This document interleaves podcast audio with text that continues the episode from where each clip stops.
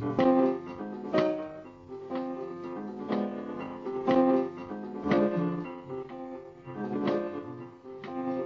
right, ladies and gentlemen. And now I'm gonna introduce Radio Melamim. Melamim, Melamim. All right.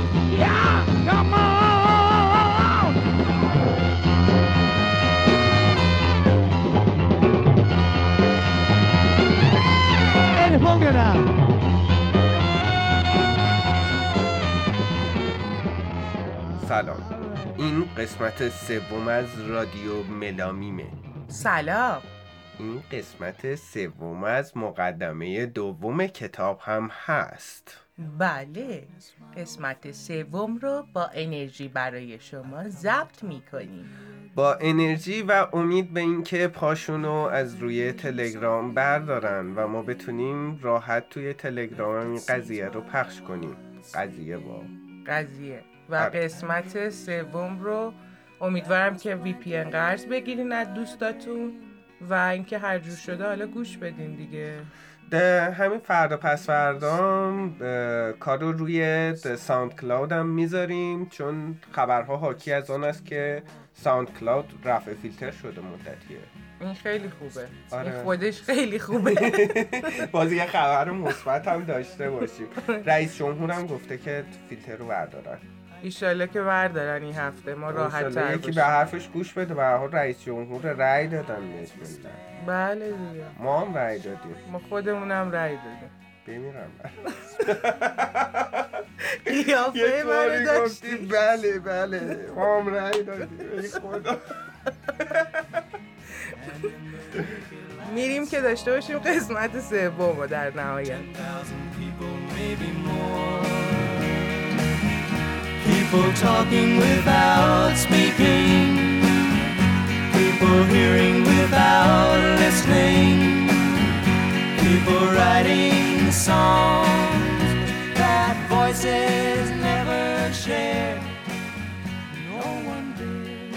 موسیقی پاپ وارد زندگی مردم می شود. مشخصه موسیقی پاپ یک عنصر ریتمیک سنگین در زیر است که معمولا توسط دستگاه های الکترونیک تقویت کننده صدا یا amplifier اجرا می شود و ملودی اصلی بر این ریتم غالب است.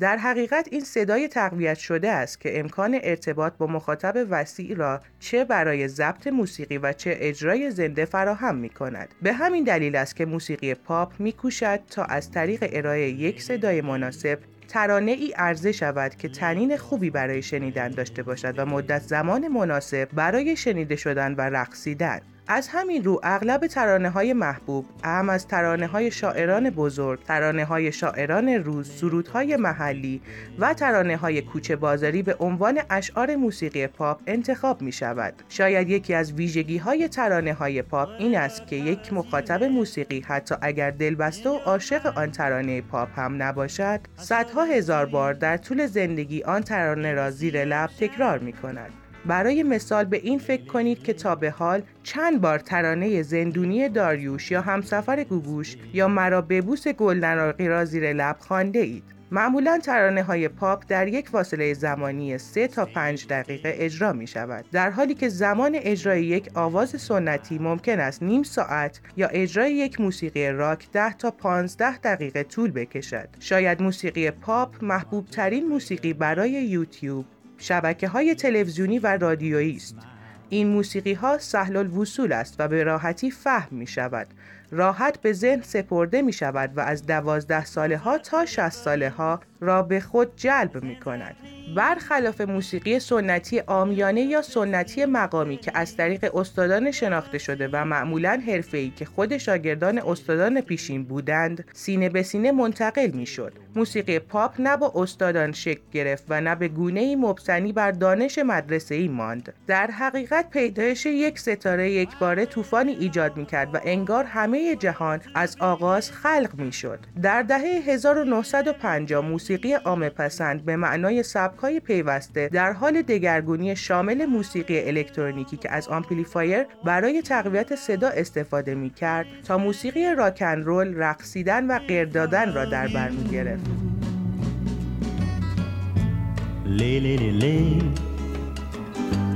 Lay across my big breast bed.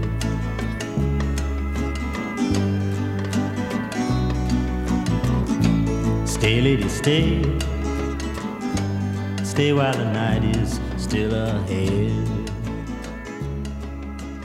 amplifier و میکروفون دو مقدمه برای موسیقی پاپ amplifier سازهای الکترونیک و سپس پدال wah-wah در گیتار الکترونیک تاثیر مهمی در گسترش و عمومی شدن موسیقی پاپ داشتند. اجرا در مکان بزرگ به عنوان یکی از راههای ارتباط میان موسیقی پاپ به طی فاصله میان سازها و حنجره گروه موسیقی و گوش مخاطب نیاز داشت. فاصله ای که معمولا باید با آموزش آواز محدود کردن فضا و فریاد کشیدن برطرف می شد. amplifier یکی از بزرگترین مشکلات را حل کرد اما از سوی دیگر اگر نظریه امتداد مارشال مک‌لوهان را بپذیریم که تکنولوژی امتداد بدن انسان است و به قول او دوربین و تلویزیون امتداد چشم انسان است لاجرم باید بپذیریم که میکروفون امتداد حنجره انسان است. انسانی که سالها در مدارس مختلف آوازخانی آموخت که چگونه صدایش را چنان قدرت بدهد که به گوش جمعی بزرگ برساند وقتی میکروفون ساخته شد و در موسیقی به کار گرفته شد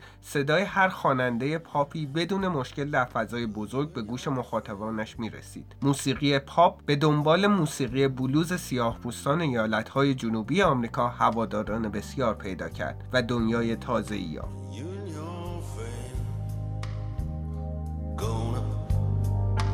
ببین این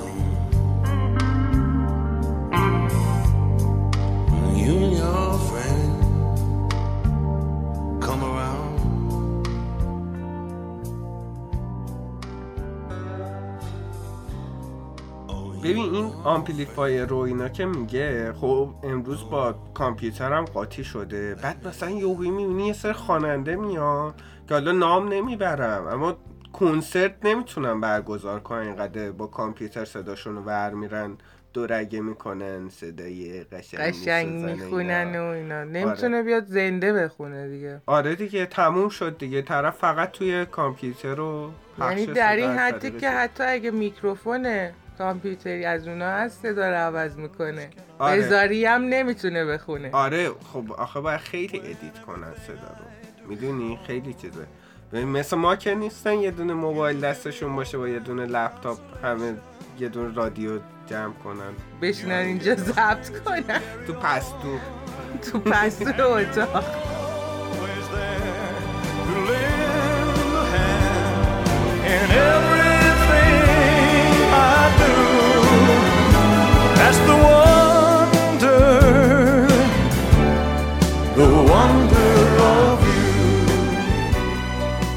الویس پریسلی اولین ستاره واقعی پاپ جهان در دهه 1950 ستاره های موسیقی مردم پسند مانند فرانک سیناترا و بابی دارین مورد توجه بودند. همه آنها به تدریج زیر سیطره غولی که همه آمریکا را تسخیر می کرد یعنی الویس پریسلی گرفتار شدند. الویس پریسلی به معنای واقعی اولین ستاره موسیقی پاپ جهان است. راک ان که با او و برخی دیگر محبوبیتی فراوان یافته بود به صورت آمیخته ای از ریتم و بلوز سیاه‌پوستان با موسیقی کانتری و آهنگهای عاشقانه همهگیر شد.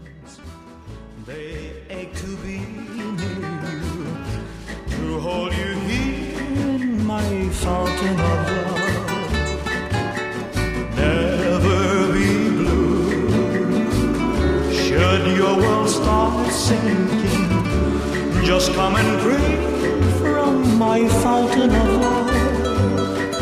We'll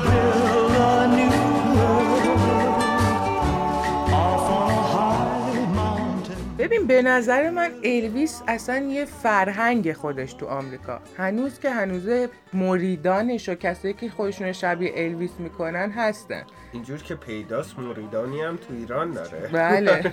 یکی از بازیگرای خودمون هم هستش که خیلی میگن شبیه الویس و خودش رو اصلا یه, یه نفری آمریکا بهش زنگ زده گفته که ما تو آمریکا شبیه الویس نداریم. شما بیا شبیه الویسی هیچ دیگه جز شما شبیه البته من گفتم مریدان منظورم خودت بودی. من خودم مریدان الویسم. به خاطر اینکه الویس از نظر من واقعا یه فرهنگی رو وارد کرد و سبک راکن رول. حالا میگم با خیلی از خواننده های دیگه اومد. با مثلا جانی کش و اینجور چیزا اومدش. ولی الویس خب خیلی معروف شد و بعد به نظر من الویس اصلا خودش و صداش و اون اجرایی که روی صحنه داشت خودش همچنان حرف اول رو می‌زنه. یعنی می‌تونی همچنان گوش بدی با موزیکاش و زندگی کنی و حتی عاشق بشی به نظر من. من الویس رو خیلی دوست دارم مشخصه.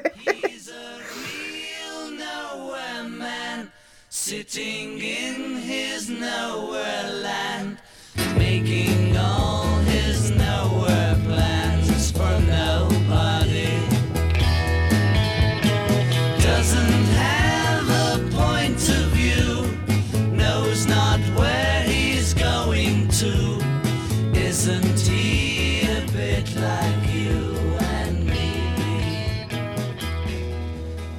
موسیقی راک و بیتل ها اگرچه پشتوانه های اصلی موسیقی راک برخواسته از بلوز سیاهان، موسیقی کانتری، جاز، راکن رول و دیگر موسیقی هایی بودند که از ایالات متحده آمریکا و به خصوص مناطق سیاه پوست نشین آن مانند منفیس برخواسته بود اما راک انگلیسی از دهه 1960 توانست قدرتی بینظیر به دست بیاورد و تبدیل به یک اتفاق بزرگ در موسیقی شود.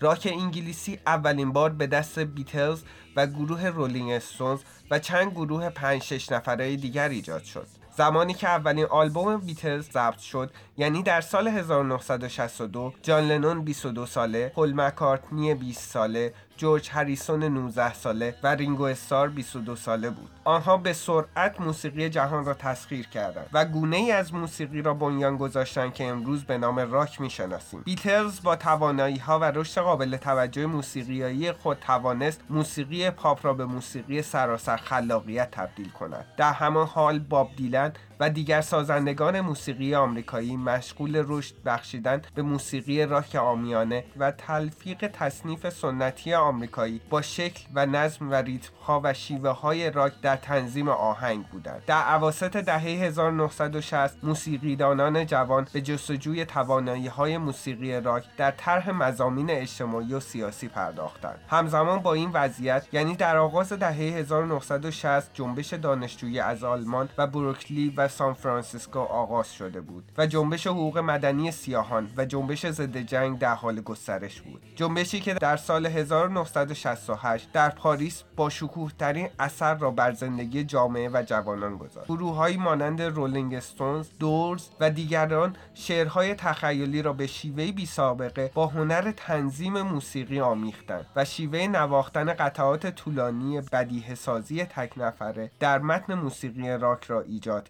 کردند آوازخوانان قدرتمندی مانند جنیس جوپلین و گیتاریست هایی مانند جیمی هندریکس در مضامین سنتی ریتم و بلوز انقلاب بزرگی ایجاد کردند. آنچه به عنوان موسیقی راک شناخته شد و با گروه هایی که گفتیم وارد عرصه موسیقی شد ویژگی هایی داشت که آنان را از گروه های پاپ جدا می کرد اگر موسیقی پاپ صرفا سرگرم کننده بود موسیقی راک تألیفی بود. در اغلب ترانه ها اشعار شیوه های اجرا و آلبوم های گروه های راک می توان اثر انگشت سازندگان آنها را دید. در موسیقی راک سازنده موسیقی در پی سلیقه عمومی و پاسخ دادن به سلیقه عمومی نبود بلکه سلیقه عمومی را به دنبال خودش می‌کشید. اگر ستاره های موسیقی پاپ ستاره هایی بودند که شکل لباس پوشیدن و آرایش کردن مخاطب را تعیین می کردند گروه های راک بر مخاطب تاثیر فکری می گذاشتند موسیقی راک در پی طرح مزامین و موضوعات اجتماعی بود. این گروه ها کنسرت های عظیمی برای حمایت از جنبش های انسانی و اجتماعی و سیاسی برگزار می کردند. اگرچه موسیقی راک در ابتدای حضورش به خصوص با بیتل ها تبدیل به پرفروشترین و پرمخاطبترین گروه موسیقی تاریخ شد اما گروه های راک از موسیقی به عنوان کالای تجاری استفاده نمی کردند.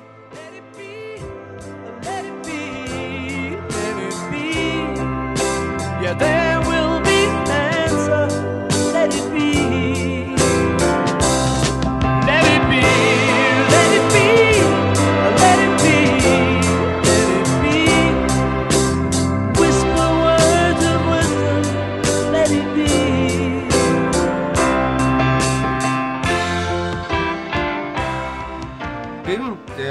وقتی که بیتلا اومدن کلا سبک یعنی بیتلا کلا یه سبک جدید آوردن دیگه.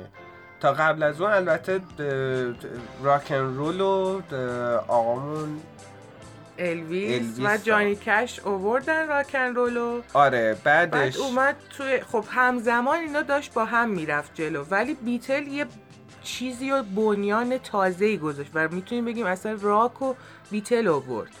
حتی رولینگ استونز هم مثلا همون بلوز و بلوز سفید پوستی و سیاه پوستی رو تبدیل به سفید پوستی کرد و اون هم راک داشتش. ولی اگه آهنگای اول رولینگ استونز رو گوش بدید بیشتر بلوزه.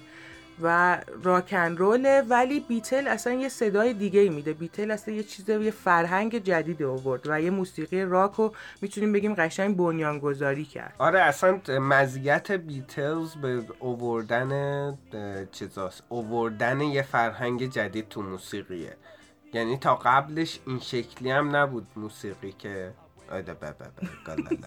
بعد خلاصه ارزم به خدمتتون که این بیتل که اومد با خیلی از مخالفت های مذهبیون در بر گرفت. آره مخالفت. مذهبی ها خیلی مخالفت کردن به خاطر اینکه میگم یه سبک جدیدی بود. مدل موشون فرق داشت مدل لباس پوشیدنشون فرق داشت طرز فکرشون فرق می‌گفت رادیوها پخش نمی‌کردن مادر پدرها جلو بچه هاشون رو می‌گرفتن. این خیلی با موانع زیادی یعنی بر سر آره راهشون ببین اینو مثلا. حتی دا- جز آخرین آلبوماشون آهنگ لتیت بی رو وقتی اینا پخش کردن کلیسا به خاطر استفاده از ساز ارگان ازشون شکایت کرد آره خیلی با این مشکلات مواجه بودن. ماجرای جان لنون و ترور جان لنون رو یه سری نسبت میدن به بعد از این شکایت و ماجراهایی که بعدش اتفاق افتاد چون جان لنون در جواب یه حرفی زد که موجب شد که اون آقای عصبانیش بکشتش. آره بیچاره جوون جوون مردم جلو در خونش زدن. بیچاره.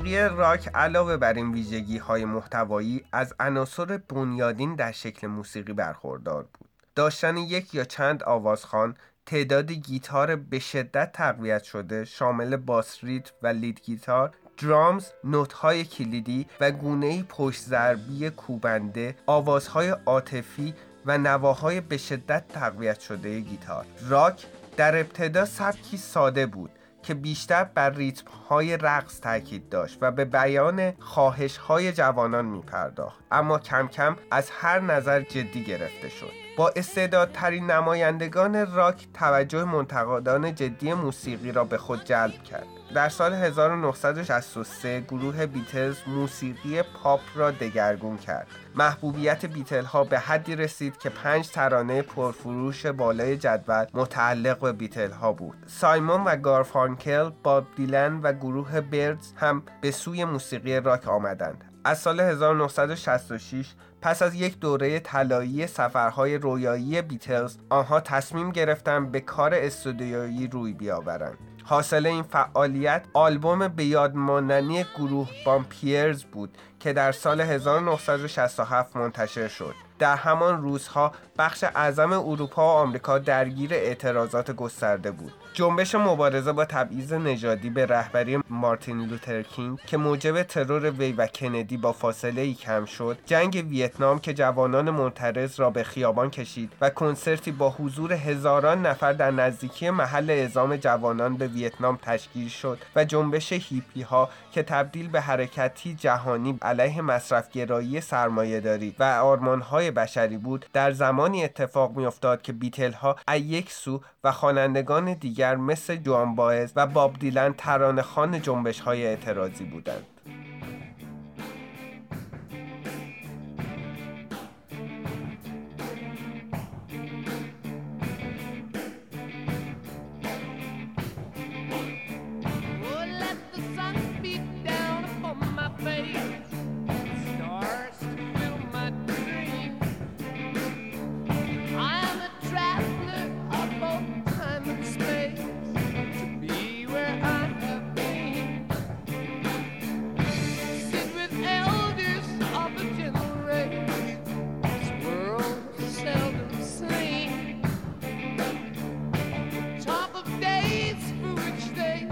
آره دیگه گروه یعنی زمانی که وودستاک اتفاق افتاد می‌تونم بگم اصلا اوج شکوفایی گروه ها و موسیقی بود اصلا تو اون زمان تو اون دوره. گروه لید سپلین دورز همه اینا می اومدن اجرا می‌کردن و اصلا اجرای آره، خیلی- آسمانی خیلی و آرمانی. عجیبی بوده. یعنی ببین دهه ش- 60 و 70 دیگه ت- تموندش به دهه 80 به ما رسید. اما واقعا دهه های عجیبی بوده. ببین دهه انقلابیگری بوده. می‌دونی همه یه چیزای دنیا داشته تغییر می‌کرده. و همه چیز پیشرفت خیلی کرده شدید بود. داشته می... بدو بدو می‌رفته جلو. اصلا ببین درباره انقلابای مثلا تاریخی دنیا وقتی می‌خونی وقتی که همه از همه ارکان یه تغییری ایجاد میشه حکومت هم تغییر می‌کنه. آره. ببین مثلا خیلی از کشورها جلوگیری کردن از تغییر حکومتشون اما سبک حکومتیشون کلی تغییر کرده توی همون دوران. یعنی این تغییرات خب موسیقی هم با خودش کشیده. اصلا فرهنگ اوج شکوفایی فرهنگ صنعت مدرنیته دیگه تهش رو رفته بودن تا 60 تا 70 از اونجا به بعد تکرار همینا شد. آره. در واقع. نظر من اگه بخوای من دوست داشتم همون موقع دنیا تموم می‌شد. دوست نداشتی همون موقع به دنیا می اومدی حالا تا یه موقع میمردی. چه کاریه مردم؟ همین الان دارن به دنیا میان آخه گناه اون موقع دارن. اگه دنیا تموم می‌شد تو اوج خدافزی می‌کرد.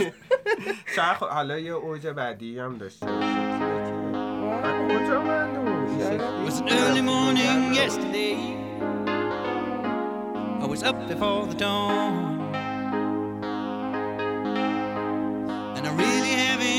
Stay. But I must be moving on. Like a king without a castle, like a queen without a throne.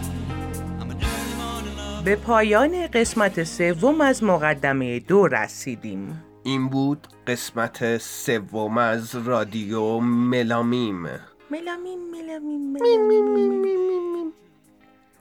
خلاصه یه خورده ای این متنه دراز دراز بود دراز دراز بود.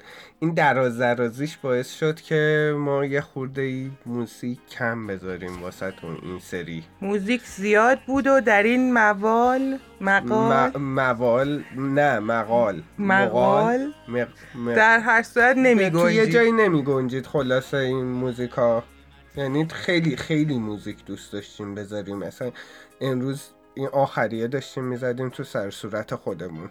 بله.